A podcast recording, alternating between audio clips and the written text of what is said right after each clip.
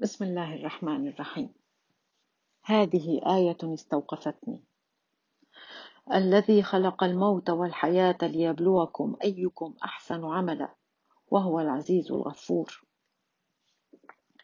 هل عرفت لماذا خلقك الله؟ هل تسعى لأن تكون الأحسن عملا في اختبار الحياة؟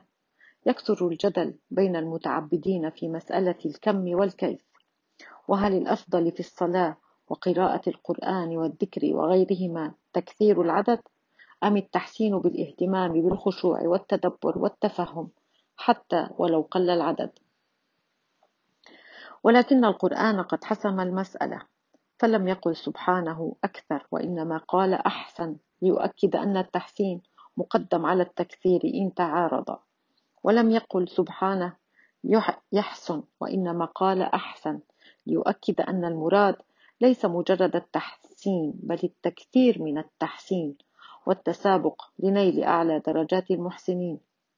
ولم يقل سبحانه أحسن قولا وإنما قال أحسن قولا أحسن عملا عفوا.